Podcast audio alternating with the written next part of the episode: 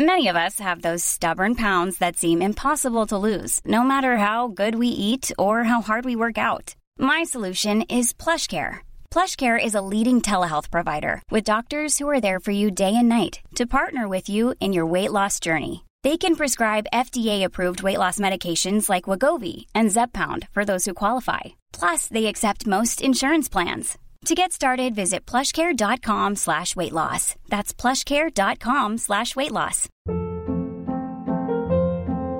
Hold up. What was that? Boring. No flavor. That was as bad as those leftovers you ate all week. Kiki Palmer here, and it's time to say hello to something fresh and guilt-free. Hello Fresh. Jazz up dinner with pecan-crusted chicken or garlic butter shrimp scampi. Now that's music to my mouth. Hello Fresh. Let's get this dinner party started. Discover all the delicious possibilities at hellofresh.com. Millions of people have lost weight with personalized plans from Noom, like Evan, who can't stand salads and still lost 50 pounds. Salads, generally, for most people, are the easy button, right?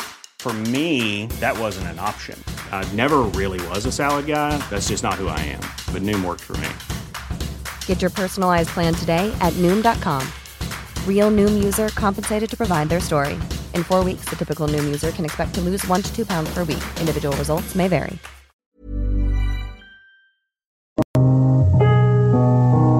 Lettura della Bibbia.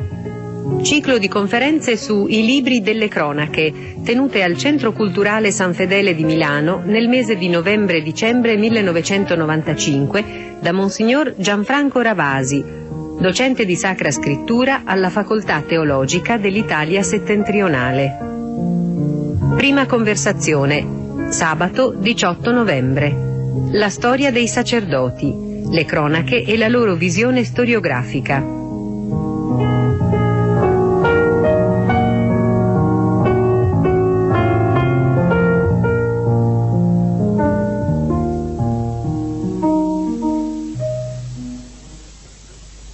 Iniziamo la nostra lettura con due brani che io vorrei quasi giustapporre a dittico in modo tale che vi accorgiate subito della diversa qualità della storia che noi ora ascolteremo e che abbiamo già sentito narrare.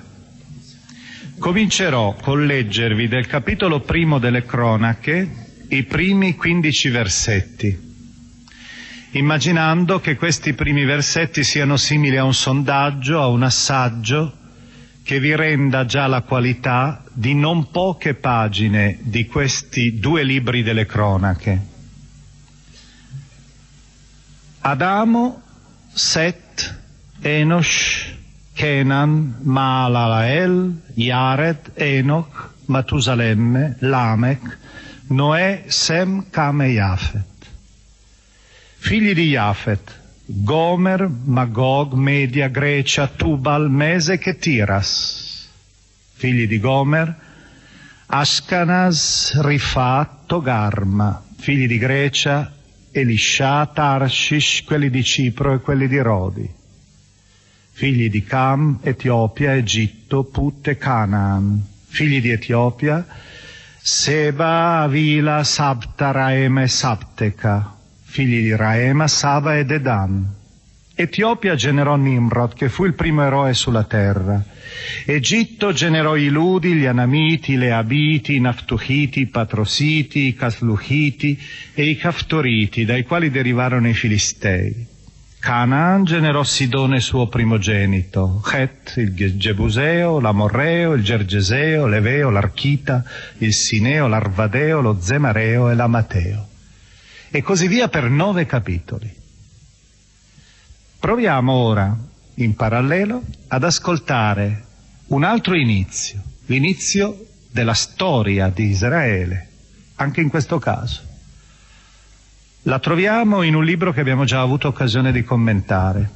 Primo libro di Samuele, capitolo primo, e vi leggo solo i primi otto versetti, tanto per rendere il clima, l'atmosfera, la qualità di questo inchiostro molto diverso.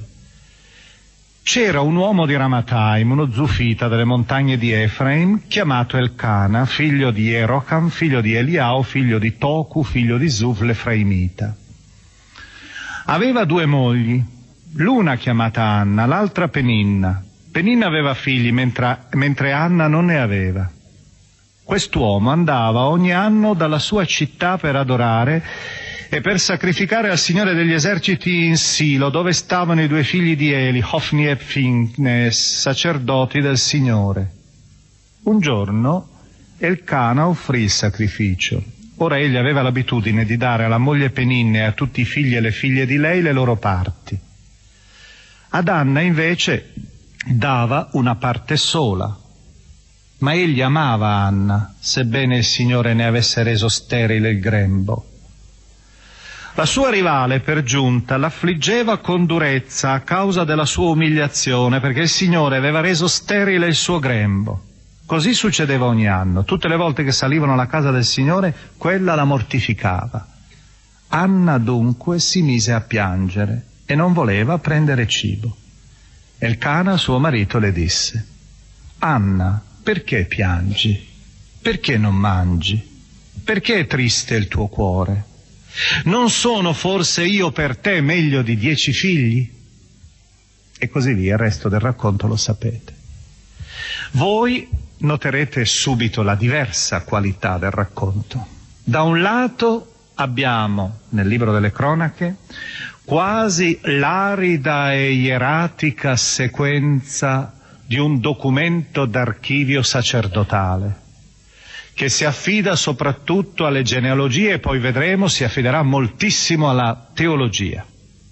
Dall'altra parte invece abbiamo un narratore il quale ricorre a fonti, attinge a testi, ma cerca di ricomporre un racconto che sia il più possibile esemplare e affascinante. Sia esemplare perché ogni ebreo ritrovi in sé le sue lontane sorgenti, ma al tempo stesso sia, dal punto di vista narrativo, storico, compiuto, abbia in sé anche una sua trama ben precisa che cerchi in qualche modo di corrispondere alla sequenza degli eventi.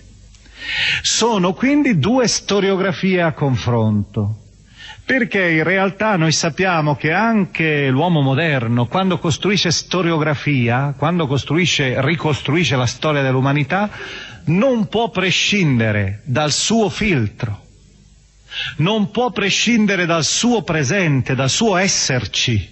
Il documento in sé è già una testimonianza elaborata dell'evento, il quale evento è in un certo senso è un termine che voi conoscete già dalla lettera agli ebrei. Ogni evento è in un certo senso un efapax, cioè una realtà accaduta una volta per sempre. E tutto ciò che io faccio per farla rivivere è in qualche modo una ricostruzione. Anche se cerco di seguire le traiettorie, le metodologie più sofisticate della storiografia. Ci sarà sempre in qualche modo un filtro ci sarà sempre in qualche modo un occhio che guarda al passato. Ci sarà sempre una lente che non sarà mai del tutto pura, che avrà sempre qualche lieve inquinamento.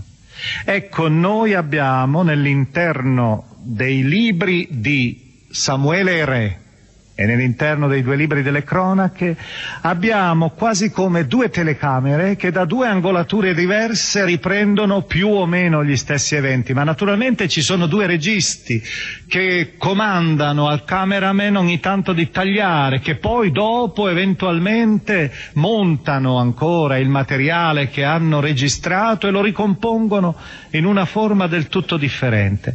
Ecco, è lo stesso problema che si pone anche per i quattro Vangeli. Non è forse vero che il Gesù di Giovanni è profondamente diverso dal Gesù di Marco? Le sue stesse parole non sono, non appartengono alla stessa qualità.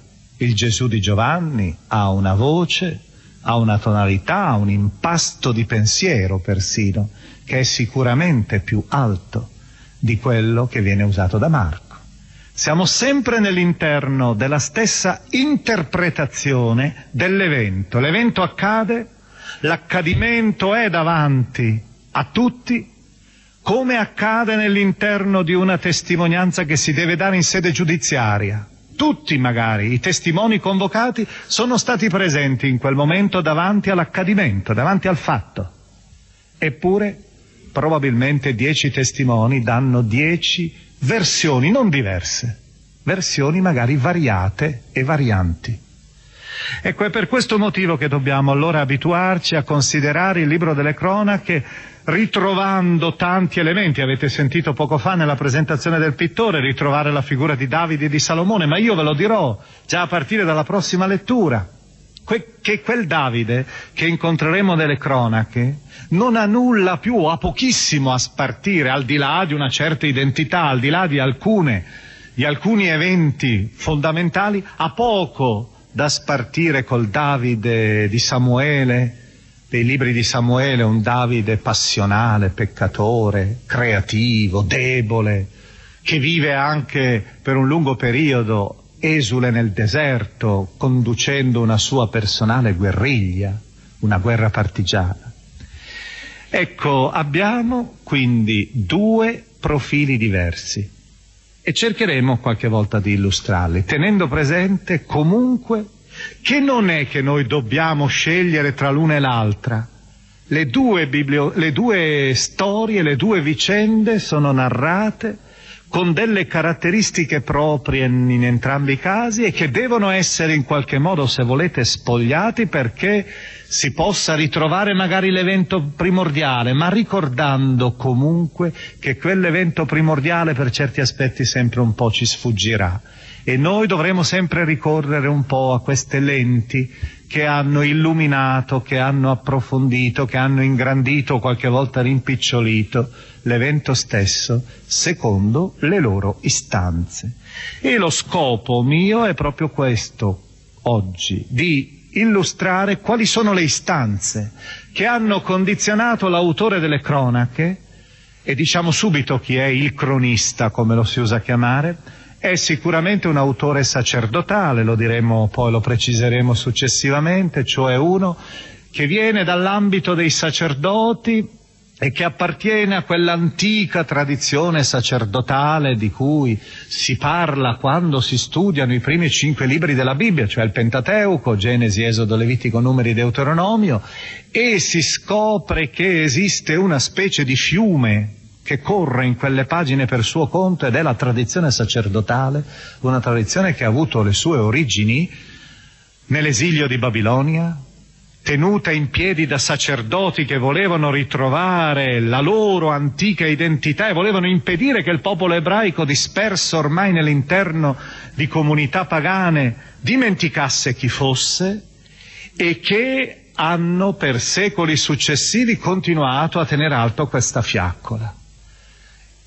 L'hanno tenuta alta da un lato tradizione sacerdotale del Pentateuco con le leggi soprattutto e con le memorie dei patriarchi e con le memorie dell'Esodo e con le memorie del deserto. Ora tengono alta questa fiaccola delle identità di Israele riassumendone un po' tutta la storia, soprattutto riassumendo la storia di Davide, Salomone e dei re di Giuda. Bene, qui e concludo questa lunga premessa che ho voluto fare per passare poi ai due temi soli che considererò quest'oggi. Voglio concludere questa lunga premessa ricordando comunque la qualità di questo impasto, l'impasto particolare di queste pagine, le pagine delle cronache.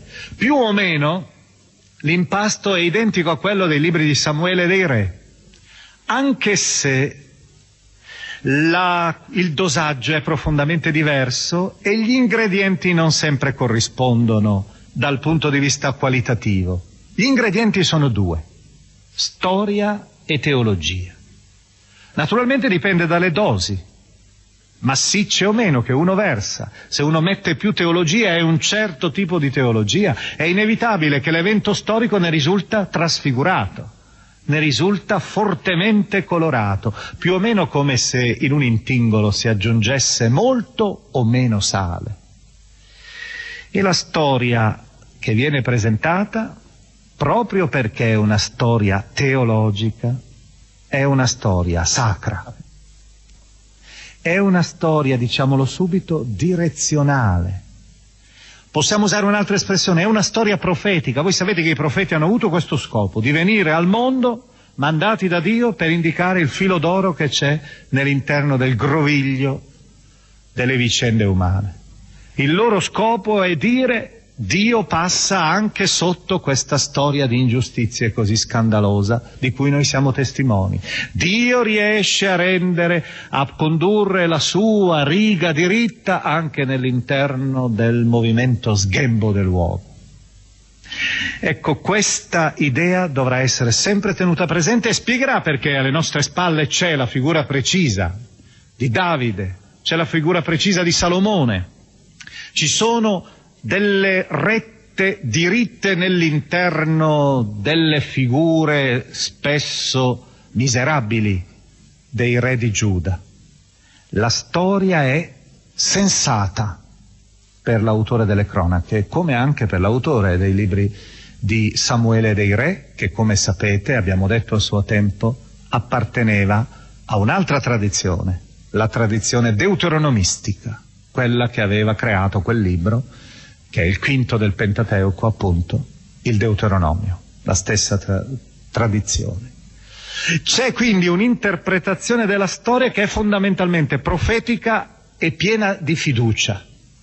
Anzi, vi accorgerete che la, le cronache sono spesso attraversate, ibridate, screziate dal canto, dalla musica. C'è, è stato detto molto bene da uno studioso, c'è una specie di messianismo quotidiano. Ecco, siamo molto diversi perciò dalla concezione della storia che tante volte serpeggia anche in mezzo a noi e che io voglio esprimere serpeggia in tanti uomini e che una volta è serpeggiata anche nella Bibbia. Questo è interessante, cioè nel libro del Coelet. Sentite queste parole questa testimonianza di un poeta nostro contemporaneo, un grande poeta come Montale, che in Satura, questa sua opera, una delle sue opere più tarde, ha una poesia intitolata Storia che suona così. La storia non si fa strada, si ostina, detesta il poco a poco, non procede né recede si sposta di binario e la sua direzione non è nell'orario. La storia non è magistra di niente che ci riguardi. Accorgersene non serve a farla più vera e più giusta.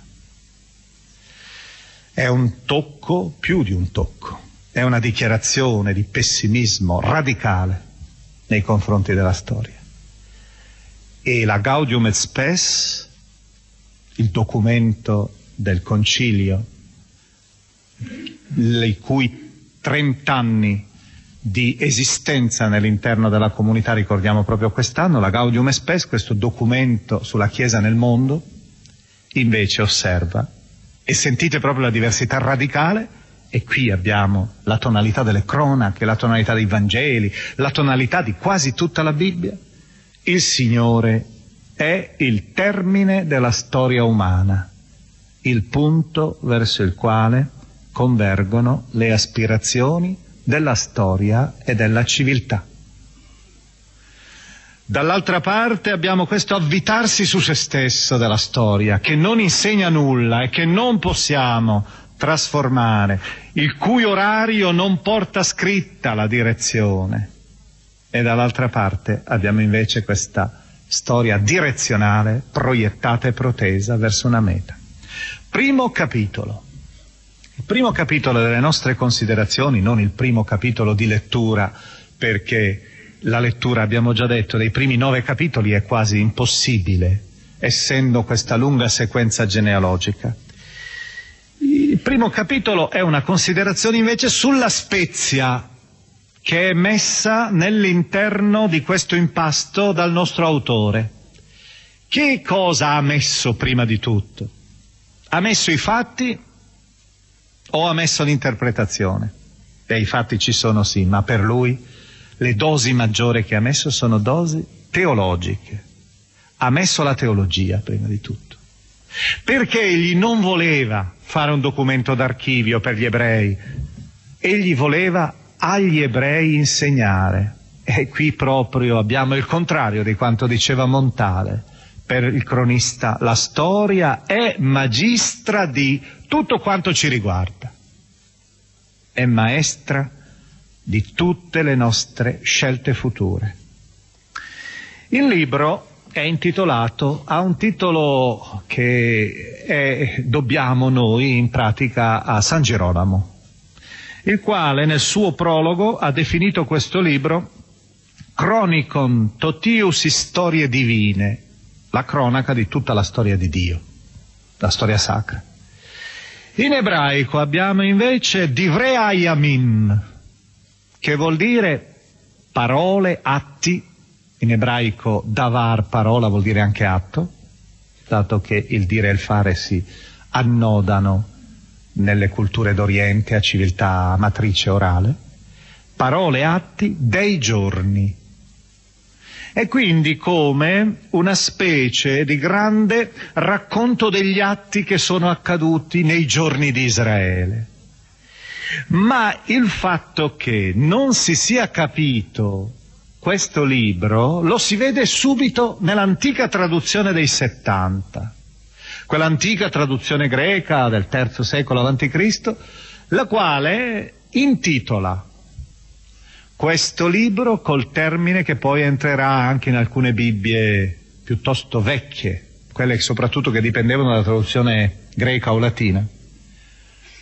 Usa il termine paralipomena, i paralipomeni che in greco vuol dire tutto ciò che è stato omesso.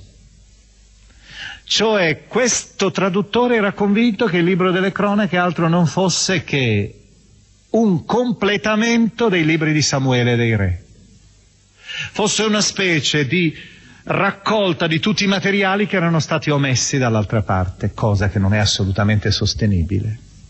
Quindi vedete, il libro delle cronache di sua natura era destinato ad essere in un certo senso anch'esso omesso, se è vero che è soltanto un'aggiunta, tutto sommato è secondaria. Ed è per questo motivo che veramente questo libro è stato del tutto dimenticato, anche nell'interno non solo della storia della cristianità antica, pensate che il primo commento al libro delle cronache che noi possediamo appare soltanto nel IX secolo con questo scrittore me, ormai già medievale che è Rabano Mauro, dell'area gallica. Prima tutti i padri della Chiesa che commenteranno l'inverosimile, che alcune volte si accaniranno su alcuni testi scrivendo persino più di un commento. Al libro delle cronache non dedicheranno neppure un rigo. E io vorrei fare anche una piccola sfida lanciare una sfida a voi. Chi di voi ha letto integralmente i due libri delle cronache? La risposta che è stata data è abbastanza emblematica perché quel nessuno che suona così sicuro forse è eccessivo perché nessuno può parlare a nome del fratello, però forse si avvicina di molto alla realtà. Ecco, questo libro ora noi tenteremo di farlo leggere anche nelle sue parti difficili. In realtà è anche un libro che ha delle pagine molto belle, di facile lettura. Io vorrei adesso subito dire l'interesse che questo libro può avere e poi indicherò quali sono le caratteristiche di quelle spezie famose di cui parlavo, teologiche.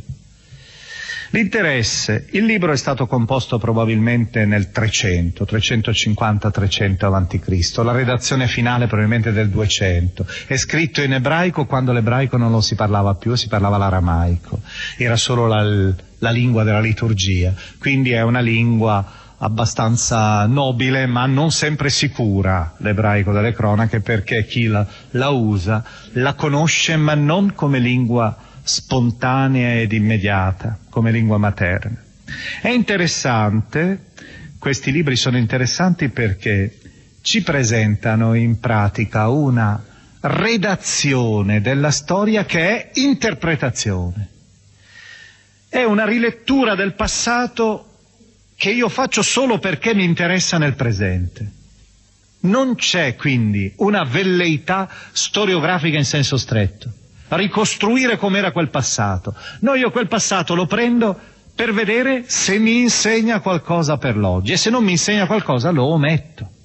Ecco casomai dove sono le omissioni. Ancora, l'autore elabora sicuramente dei testi preesistenti. Li elabora ma non si accontenta certamente di fare lo storico, li elabora in modo narrativo e teologico, per cui le fonti, quanto egli conosce, quanto egli ha raccolto, lo seleziona continuamente trasformandolo, continuamente orientandolo. E alla fine ha anche probabilmente delle fonti che nei libri di Samuele dei Re non esistevano. Ma a questo punto è importante veramente definire qual è la tesi capitale, quali sono quelle componenti, quegli ingredienti teologici che permettono di rileggere quella storia e farla diventare ancora interessante per l'ebreo che questa storia ascoltava. Primo, lo scopo principale del cronista è quello, lo diciamo subito, di ritrovare le radici di Israele, le radici di sangue, le genealogie, ma soprattutto le radici di fede. Voi ricordate, vi dicevo prima, che la tradizione sacerdotale è sorta quando gli ebrei erano esuli in Babilonia ed erano quindi dispersi in mezzo a una popolazione del tutto diversa dalla lingua barbara, come dice Ezechiele. Ora gli ebrei non sono più lì. Dove sono nel 300 gli ebrei? Beh, ci sono ancora in Palestina. Ma molti di questi ebrei sono nella diaspora. E quelli stessi di Palestina sentono ormai inesorabilmente stendersi sopra di loro il manto colorato dell'ellenismo il fascino di questa civiltà così evoluta, così creativa, così geniale, così potente anche. E allora ecco questo mondo fluido che assedia questo piccolo popolo, in realtà lui sì, barbaro. Questo mondo affascinante che qualche volta, i libri dei Maccabei ce lo insegnano, cattura gli intellettuali, cattura i sacerdoti stessi, il mondo greco con tutto lo splendore della sua ideologia. Ed ecco allora il bisogno da parte dei sacerdoti di indicare chi si è, di indicare al popolo la propria fonte, da cui è scaturito poi il grande fiume, il fiume della storia di Israele. Ecco la necessità di risalire ancora a quella radice, anche se noi ora ci troviamo sospesi nel cielo dell'ellenismo su un ramo, un ramoscello magari di una comunità della diaspora, dispersa per il mondo. Seconda componente. Se devo trovare le radici, naturalmente io non posso raccogliere tutte le Hiring for your small business? If you're not looking for professionals on LinkedIn, you're looking in the wrong place. That's like looking for your car keys in a fish tank. LinkedIn helps you hire professionals you can't find anywhere else, even those who aren't actively searching for a new job but might be open to the perfect role. In a given month, over 70% of LinkedIn users don't even visit other leading job sites. So start looking in the right place. With LinkedIn, you can hire professionals like a professional. Post your free job on linkedin.com slash achieve today. Hold up. What was that? Boring. No flavor. That was as bad as those leftovers you ate all week. Kiki Palmer here, and it's time to say hello to something fresh and guilt-free. Hello Fresh. Jazz up dinner with pecan-crusted chicken or garlic butter shrimp scampi. Now that's music to my mouth. Hello Fresh. Let's get this dinner party started. Discover all the delicious possibilities at hellofresh.com. Radici che sono magari abbastanza complesse, anche perché troppe radici probabilmente mi confondono. Io ho bisogno di indicare la radice che più mi alimenta, quella che non è morta, perché certe cose sono finite, certe cose del passato se ne sono andate. Pensate, facciamo solo un esempio di una grande radice dell'Israele precedente che ora non c'è più, che si è del tutto inaridita, rinsecchita, avvizzita. La radice davidica. La dinastia davidica non c'è più. Non c'è più la monarchia. C'è ormai il sacerdozio che regge Israele. E allora ecco la necessità di una selezione, la selezione di un, di un archetipo, di un elemento, cioè che sta alle mie spalle e che spiega tutto il flusso successivo. E che cosa sceglie il nostro autore? Ed è curioso questo. I libri di Samuele, i libri dei re, avevano alle spalle una storia che cominciava prima. Dove cominciava quella storia? Beh, quella storia soprattutto cominciava nel deserto. Era la storia del Sinai e di Mosè. Questa è la nostra vera sorgente. Anche gli stessi sacerdoti, nella tradizione sacerdotale del Pentateuco, nelle leggi, erano risaliti lì. Mosè, il deserto, la voce che scende dal Sinai, la solitudine, quell'esperienza di Israele come popolo che nasce quasi dal grembo della voce di Dio. Adesso invece tutto questo viene del tutto cancellato. Pensate che non c'è menzione né dell'Esodo né del Sinai nei libri delle cronache. Qual è l'archetipo? Qual è la radice che si prende in considerazione? La radice che si prende è invece quella di Davide Salomone e il Tempio. Cioè si, prende, si prendono due presenze di Dio nell'interno della storia e nello spazio che sono ancora possibili oggi, la cui effervescenza, la cui vitalità ancora oggi è disponibile. Perché? È facilissimo capirlo di fronte a questi ebrei, anche se sono lontani, si erge sempre o nella visione diretta o nella memoria, nella fantasia, il Tempio. Quel Tempio sì che non è più quello di Salomone, è quello modesto che è stato ricostruito al ritorno dall'esilio di Babilonia nel 520-515 a.C., però che per loro è sempre il segno del primo Tempio, il Tempio di Salomone. E il Tempio che cos'è? Il Tempio è il luogo è la sede della presenza di Dio nello spazio. Ecco allora la grande radice primaria. La seconda radice, Davide. La dinastia davidica è spenta, però noi ormai possiamo ancora immaginare che Davide è presente in mezzo a noi, lo sarà. Come? Lo sarà quando apparirà il Messia.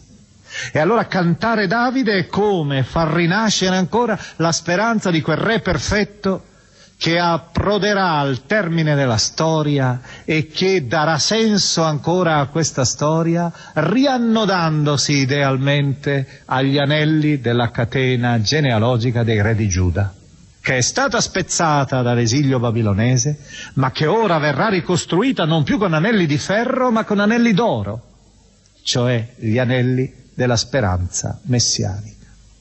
Ecco quindi la seconda componente. Abbiamo detto risalire le radici di sangue e di fede, soprattutto di fede. E queste radici sono fondamentalmente due, se non una, la presenza di Dio nello spazio e nel tempo. La presenza di Dio in Davide Messia e nel Tempio di Gerusalemme. Terza considerazione, terza componente, ingrediente di questo. E qui ci fissiamo ancora di più, vedete, su un particolare, sempre di questa radice. Ecco, l'attenzione deve andare, e lo vedremo, deve andare soprattutto di queste due radici a una però. E in particolare a una in quanto è facilmente sperimentabile come viva. Quale sarà? Beh, evidentemente il Tempio. Il Tempio come esperimento che è vivo ancora, che è presenza viva di Dio? Beh, lo sperimento perché c'è il culto, perché c'è la liturgia. Davide allora ha senso, pensate, quel Davide di cui abbiamo letto non tanto tempo fa, le vicende così clamorose, così colorate anche, nei libri di Samuele, quel grande, vivace re ormai si riduce soltanto ad una cosa per il libro delle cronache. Egli è nient'altro che il progettista del Tempio.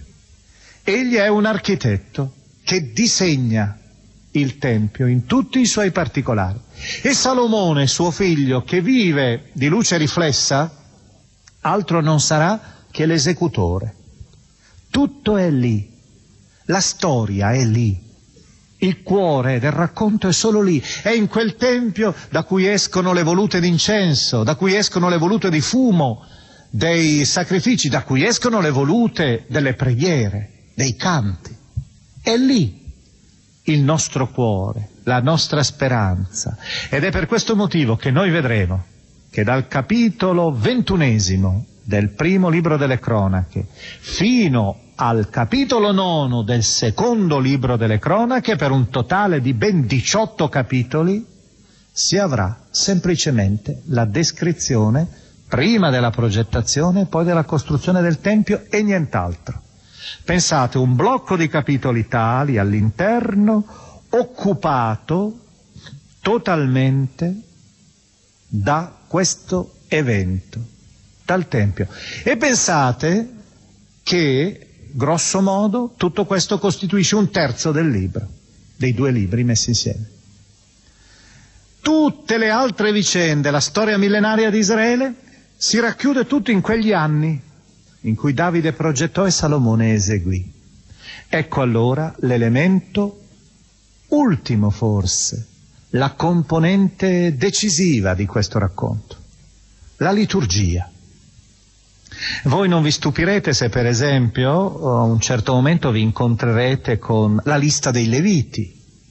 Non vi stupirete allora in questo caso se vi incontrerete coi musici, con le liste dei cantori, ma anche con le liste dei portieri del Tempio, con le liste dei sorveglianti, dei funzionari addetti al tesoro del Tempio, con le famose 24 classi sacerdotali noi le conosciamo proprio dal libro delle cronache e forse qualcheduno di voi ha in mente quella riga del Vangelo di Luca, capitolo primo, versetto 5, che suona così. C'era un sacerdote chiamato Zaccaria della classe di Abia. Zaccaria, il padre di Giovanni Battista, era della classe di Abia, che il libro delle cronache ci insegna è l'ottava delle 24 classi, perché ormai Israele è retto da una vera e propria armata di sacerdoti. Sono i sacerdoti ormai, diremmo quasi, il nucleo fondamentale del popolo. E i sacerdoti sono là nel Tempio, e i sacerdoti e i leviti insieme nel Tempio non fanno che dare lode a Dio con la liturgia e questo è la pietra di fondazione che tiene insieme tutti noi che siamo dispersi per il mondo. Guai se non ci fosse questa pietra, se non ci fosse questa fondazione. Ecco, vedete, proprio per capire questo, eh, questa tesi teologica che continuamente serpeggia nel libro, bisogna che noi per un momento ci spostiamo quasi idealmente nell'interno del cuore di un ebreo di quei secoli. Avevano perso tutto. Il Tempio, Gerusalemme era ridotto, ormai era un piccolo Tempio, la Gerusalemme una modesta città. Stava per premersi su quel terreno, su quel territorio, il tallone del potere ellenistico, siro-ellenistico essi non hanno nient'altro che quel fuoco che brucia nel Tempio e quel fuoco alimenta anche i loro cuori. E allora il loro sogno è questo, di far sì che sempre più ci si stringa attorno al Tempio, è l'unica cosa che abbiamo, è l'unica bandiera. Non abbiamo una grande cultura rispetto agli altri popoli, non abbiamo la potenza degli altri popoli, abbiamo però il nostro Dio che è cantato e celebrato in Sio. E allora ecco che idealmente questo stringersi, e lo vedremo quando leggeremo un'altra parte della storiografia sacerdotale, cioè i libri di Esdra e Neemia, che sono la continuazione ideale dei libri delle cronache, ci accorgeremo che lentamente sacerdoti al centro che ti insegnano, che ti fanno la storia, che ti fanno ritrovare la tua identità e all'esterno ci siamo noi.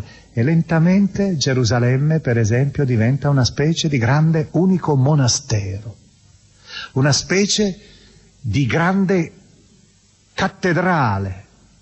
Tant'è vero che si arriverà al punto che Neemia farà consacrare le mura di Gerusalemme, non le mura del Tempio, le mura di Gerusalemme. La famosa frase che si cita spesso e che veramente è una bellissima definizione di questo Israele è la frase di Racine nella Talì, la Talia, dramma biblico, tragedia biblica. Ce temple est mon pays, je n'en connais point d'autre. Questo tempio è la mia terra, è la mia patria, il mio paese. Io non ne conosco altri. Ecco, il libro delle cronache è proprio tutto questo ed è, ed è, anche quell'esperienza che in qualche modo si fa tutte le volte che fanno ancora gli ebrei, osservanti, ma anche credo in genere gli ebrei, quando ritornano dalle loro diaspore a Gerusalemme e vedono la spianata del Tempio che pure adesso è contrassegnata dalla stupenda moschea di Omar, ma in quel momento essi su quel colle, su quella spianata elevata, sentono ancora balenare quella presenza antica, quella presenza amata. Io ho avuto occasione di ricordare più di una volta la testimonianza da un altro punto di vista di un cristiano, proprio mentre mi trovavo molti anni fa sotto la moschea di Al-Aqsa, la moschea La Remota, perché stavo appunto seguendo una, una, campagna di scavi che si faceva alla ricerca sempre delle radici, anche in questo caso, del Tempio di Salomone, con questi scavi fatti da un famoso archeologo, ora morto, scomparso ancora in giovane età, Igail Shilo. Ebbene, vicino a me c'era un inglese, un archeologo inglese, il quale, Harker, il quale ricordava l'esperienza di suo padre, contadino inglese del Lancashire, che la domenica andava al culto, al culto anglicano, cantando gli inni della chiesa anglicana. E cantando quegli inni, soprattutto il bambino, il figlio, ricordava questo contadino che non era mai andato a Londra, che non era mai andato molto oltre il suo villaggio, disperso in questa contea, che cantava in onore di Gerusalemme gli inni di Sion, con la stessa passione, lo stesso amore di colui che era stato davanti alla città santa e era vissuto davanti alla città santa, magari tutti i giorni della sua vita. Ecco, questo cristiano che cantava la Gerusalemme celeste e l'ebreo che cantava la Gerusalemme delle cronache, che non è una Gerusalemme storica, è una Gerusalemme trasfigurata, avevano la stessa esperienza, vivevano la stessa esperienza che questo libro ci vuole comunicare. Un'esperienza cioè di passione e di amore per ciò che costituisce l'unico punto fermo che abbiamo nel vagare della storia. Vedete quindi che la liturgia allora del Tempio, con tutta quella minuzia che a noi fa ridere certe volte, quando leggiamo certe pagine eh, del Levitico per esempio, della tradizione giudaica, acquista un significato. Perché lì io accumulando rubriche cercavo in un certo senso, cerco in un certo senso di costruire continuamente anagrammi, di, costri- di costruire quasi dei crittogrammi segreti che spiegano la mia identità, ogni particolare ha un senso. E vorrei dire, fare un'ultima considerazione teologica e poi farò la seconda parte molto più brevemente. Naturalmente questo che cosa significa? Che se io ho una tesi così precisa da sviluppare, il nostro autore userà l'altra spezia in maniera molto selettiva, cioè la spezia della storia, l'ingrediente storico verrà ripetutamente elaborato anche in maniera molto spregiudicata. C'è un uso delle fonti che impressiona. Per esempio, l'esodo, l'ho detto, l'esodo, il Sinai, i giudici, scompare tutto. All'autore non interessa in questo momento, data la sua tesi. Saul, ricordate tutta la storia di Samuele e Saul? C'è voluto un libro intero, primo libro di Samuele, per raccontarla. Ebbene, tutta la storia di Samuele e Saul nel libro delle cronache occupa un solo capitolo, il capitolo decimo del primo libro. Ricordate tutti i peccati di Davide, tutte le miserie, quella famiglia nella quale balenavano continuamente pugnali, si ammazzavano, guerre intestine, delitti, incesti, e Davide stesso adultero e assassino? Tutto questo riceve con un rigo solo, viene cancellato dall'autore che non dice verbo di tutta questa vicenda, proprio perché inquinerebbe quella figura trasfigurata di Davide, progettista del Tempio e antesignano della linea messianica che l'autore vuole presentarci. Ma pensiamo, vedremo anche dei particolari, particolari, i numeri, le cifre. Le cifre del libro delle cronache sono sempre esorbitanti, esagerate, improponibili. E perché si deve esaltare, si deve quasi creare come una specie di marcia trionfale, noi che siamo racchiusi pur nell'interno di questo grembo minimo che è il Tempio, noi però siamo avvolti dalla luce dorata di Dio. E ancora, l'intervento sulla storia quando la storia non corrisponde del tutto alle nostre tesi. E ci sarà il caso clamoroso di Manasse lo vedremo nel secondo libro delle cronache al capitolo 33, un re perverso, il quale però riesce a smentire la tesi teologica più comune, più accettata, quella della retribuzione. Vi ricordate il giusto che cosa avrà? Felicità, prosperità e lunga vecchiaia. Ebbene pensate, questo re mascalzone resta sul trono 55 anni e allora come giustificare questo dato storico, d'altra parte incontrovertibile? Beh, è facile. Lo si fa imprigionare, lo si manda a Babilonia in un ipotetico esilio dove, soffrendo e pentendosi delle sue colpe, chiede perdono a Dio e Dio gli permette di ritornare a concludere i lunghi anni del suo regno. Una evidente forzatura della storia per salvare la tesi, ma questo fa parte in un certo senso, di un libro che non ha come finalità primaria la storia, anche se usa materiali storici. E a questo punto dicevo ho la, seconda parte, molto più breve questa, ed è la parte letteraria. Dopo aver definito, penso in maniera molto elementare ma anche molto nitida, la, la finalità di questo libro, scoprire queste radici, e queste radici sono legate al Tempio, al culto, ebbene, dobbiamo anche dare uno sguardo alla qualità del libro. Ebbene, eh, io farò solo due considerazioni. La prima, la struttura del libro. Il libro è chiarissimo. I primi nove capitoli sono la preistoria davidica, quindi prima di Davide, da Adamo a Davide. Ed ecco questa cascata genealogica. Per i rami delle genealogie di Israele si arriva fino a Davide. E ciò che conta è arrivare a Davide, naturalmente. E di queste genealogie diremo qualcosa la prossima volta. Dal capitolo decimo al capitolo ventinovesimo, e così si chiude il primo libro, c'è il secondo quadro. È la storia di Davide. Pensate, un quarto del libro, dei due libri, è dedicato a Davide, costruttore del Tempio, come abbiamo detto, solo a livello di sogno, perché si dice egli aveva le mani insanguinate essendo un uomo di guerra, essendo anche uno che aveva combattuto per costruire lo Stato, ma non si ricordano i suoi delitti. E potremmo quasi immaginare il Davide del, delle cronache, quello che è in questi capitoli dal decimo al ventinovesimo del primo libro, simile a quelle figure che sicuramente voi tutti avrete visto in qualche pala famosa, d'altare o in qualche affresco di chiese celebri, di cattedrali. dove c'è il benefattore o qualche volta anche l'architetto, l'artefice di quella chiesa, che è magari davanti a Maria, in trono, davanti al Cristo, e là con in mano il suo tempietto piccolo, il modellino del Tempio. Ecco, Davide in pratica è così, è colui che fa il modello, senza realizzarlo. Terza parte, secondo libro delle cronache, i primi nove capitoli ancora. Salomone che esegue e dedica e consacra.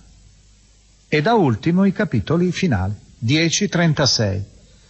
Tutta la storia dei re di Giuda, badate bene, non di Israele, il regno scissionista, scismatico, il regno di Samaria, come invece accadrà nei libri dei re. Perché? Perché all'autore questo regno non interessa, è un ramo morto, è una radice morta, secca, che non dobbiamo neppure considerare. Il re di Giuda. E si approda fino a quelle ultime righe. Io adesso vi voglio leggere le ultime righe del capitolo 36 perché sono in un certo senso il sigillo del libro. E il libro finisce, gli ebrei sono in esilio nel racconto, ma l'autore sa che ritorneranno. E l'autore anche fa vedere che l'ultima parola di Dio è la speranza. Tant'è vero che siamo qui nel Tempio a cantare. Ecco le ultime righe, capitolo 36, leggo i versetti 22 e 23. Nell'anno primo di Ciro, re di Persia, a compimento della parola del Signore predetta per bocca di Geremia, il Signore suscitò lo spirito di Ciro, re di Persia, che fece proclamare per tutto il regno a voce per iscritto. Dice Ciro, re di Persia, il Signore, Dio dei cieli, mi ha consegnato tutti i regni della terra. Egli mi ha comandato di costruirgli un tempio in Gerusalemme che è in Giuda. Chiunque di voi appartiene al suo popolo, il suo Dio sia con lui e parta. Pensate questa finale. Facciamola risuonare negli ebrei della diaspora secoli dopo. E sentite come si finisce con la parola tempio e con l'invito, non fermatevi che andiamo in processione, andiamo ancora al Tempio, anche se siamo lontani, idealmente teniamo un filo, un respiro orante che ci unisca a quel respiro orante che sale dai cortili e dalle aule del Tempio di Gerusalemme. E l'altra considerazione che voglio fare è questa, il, il genere. Abbiamo già detto tanto sul genere letterario di questo libro, che non c'è bisogno di aggiungere altro. L'abbiamo detto quando abbiamo parlato della sua componente teologica e storica. Eh, si avvicina di molto a un genere che è quello giudaico detto del Midrash. Midrash deriva da una radice ebraica e vuol dire ricercare. Midrash di solito erano delle omelie narrative che partivano da uno spunto biblico, quindi da un evento biblico però crescevano, crescevano e diventavano come se fossero dei fiori colorati, partendo da un elemento, da un seme piccolissimo, microscopico. Ecco, libro, i libri delle cronache non sono Midrash, non sono ancora Midrash, perché il riferimento alla storia è molto più sostanzioso, però cominciano quell'itinerario che ci porterà fino a queste omelie narrative sulla storia di Israele ma soprattutto il suo scopo è questo e definisce in maniera precisa il genere. È una rielaborazione della storia in chiave pastorale, catechetica. I libri delle cronache sono dei libri di pastorale, sono dei libri di catechesi. Dal presente si risale al passato che è illuminato dal presente, dai bisogni del presente. È il presente, perciò, l'elemento che domina queste pagine, anche se parlano di un remoto passato. Pagine quindi da leggere come se fossero vive, come se fossero lezioni, non come memoria commemorativa, ma memoria viva ed efficace. Mai come nel libro delle cronache direi diventa vero quel bellissimo verbo italiano che noi usiamo per indicare la memoria, il verbo ricordare, cioè riportare al cuore, al cor. Questo passato non è polveroso, sepolto negli archivi, è nel cuore nostro. E questa storia la possiamo definire con le parole con le quali concludo di un padre, un grande padre della Chiesa, Ilario di Poitiers, che nel De Trinitate diceva la storia corre, ma Dio è sempre lì. Grazie.